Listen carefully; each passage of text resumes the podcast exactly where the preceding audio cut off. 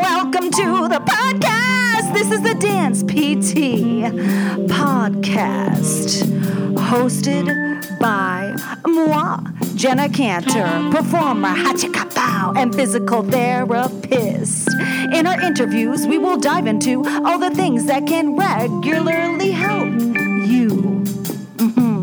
That's right, as a dance physical therapist with your patients. That's right. Please note that the purpose of this podcast is entertainment and is not here to replace any medical advice. That being said, we are all here to support each other, which leaves me at the most important message I want to leave you with. You are enough and never change yourself for anyone. That's right. You heard me. Be you, and that will enable you to help others the best way possible. Let's end with more scatting. That's right. Jenna out. Hello, dance physical therapist Jenna Kantor here. Oh my gosh, what is happening? Okay, I I was I knew I was going to talk about sleep. I knew I was, and I was specifically this was this was my initial thought, and now it's just going to be sleep deprivation. That's my topic. But all I was thinking was, how long does it take to recover from sleep deprivation? So, say you go out to a, a concert one night, and then you go wake up early the next day from for work or you have one day of recovery and then you go back to work on Monday. Whatever it is. I was just thinking like how long does it take for that because I just started a sleep app and it was right when I went in it was like, "Oh yeah, you're missing you're lacking 11 hours of sleep from last week." I was just, "What? I am?" I mean, it does kind of add up, but I am. And so and, and so it took me I'm on healthline.com and the first thing it's it goes into sleep deprivation timeline. So so it, it stage 1 after 24 hours it says it is common to miss 24 hours of sleep. It won't cause major health problems, but you health problems, but you can't expect can't expect to feel tired and off. Uh, and this, you know, we already know what these things are. Okay, stage two, after 36 hours. Okay, 48 hours, but 72 hours. Um, ooh, after 72 hours, you can have illusions, delusions, disordered thinking, depersonalization. I, I, I mean, it even says in stage one how you have impaired thinking and memory. So, yeah, yeah. Um, how long does it take to recover, though? This is where I really want to spend more time, okay? So, it does say that it is possible to recover from sleep deprivation by sleeping more. Um, you can start by going to bed earlier, um, and it's good to get at least seven to eight hours of rest each night.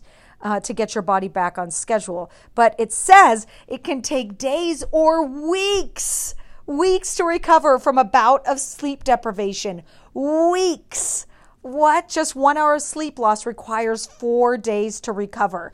I need to stand up and pace after I just read that again because that really gets me in my head about just like this makes sense why after my last vacation where I wasn't sleeping my very best, I've come back and I've been needing to take a nap and I'm going, but I have energy, but I still need sleep. What's going on? Yeah, because one hour takes four days to recover. The longer you've been awake, the longer it will take to get back on track. So napping is one of the treatments which I've been naturally doing and I'm going to do a second honestly I'm literally going to take a nap right after this. I'm going to like celebrate my nap like yes, I'm taking a nap. Good sleep hygiene Practicing healthy sleeping habits is key to preventing treating sleep deprivation. This is so interesting because the timing is perfect for me to covering this topic.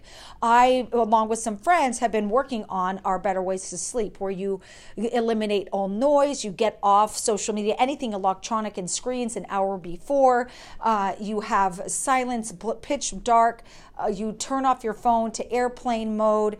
You, you get that system of relaxation. For me, I've been doing stretching within the hour before I go to sleep. And I also do a five minute meditation before going to sleep. Sometimes it's three. I'm impatient. So, whatever. At least I'm doing it. And honestly, these past few nights, I've been sleeping through the night. Even if I wake up to go to the bathroom, I don't stay awake, which has been my big issue. Is once I'm awake, I'm awake not lately and it's been so good so yeah I, sleep hygiene i get that Over the counter sleep aids are ideal for the occasional sleepless night. You can develop a tolerance to them, so it's best to use them sparingly. Uh, as a, I'm not going to be a fan of this. I'm not going to be a fan of this. Yeah, nope, nope. And then it could get so far as prescription sleeping pills, but that's when you're working with a doctor. Light therapy. If you have it's severe insomnia, your doctor might suggest light therapy. This treatment is designed to help you reset your body's internal clock. Interesting. I don't know anything of it about it, so you'd have to look into it. And then breathing device. If your deprivation is due to sleep apnea, you might be given a device to help you breathe during sleep. A continuous positive airway pressure CPAP machine is the most common option. I want to go into light therapy just because I, what is that? Like light therapy. What is this? It's also known as phototherapy. It's a treatment involving exposure to an artificial light source. I mean, if that's The Office playing over and over again, like the whole, like all seasons, I'd be okay with that. I don't think that's what it is. um, but yeah, you could have major depressive disorder or seasonal affective disorder. Um, this it commonly goes with this treatment. Okay, interesting. I'm, I do not want to go into light therapy in massive depth. It's just so cool to be covering this topic. So yeah, sleep deprivation. Definitely be patient with yourself if you're feeling tired for a bit because it can take time to recover from when you're lacking it. Wow just such an aha moment. Anyway, thought you might enjoy this topic as much as I do. Take care.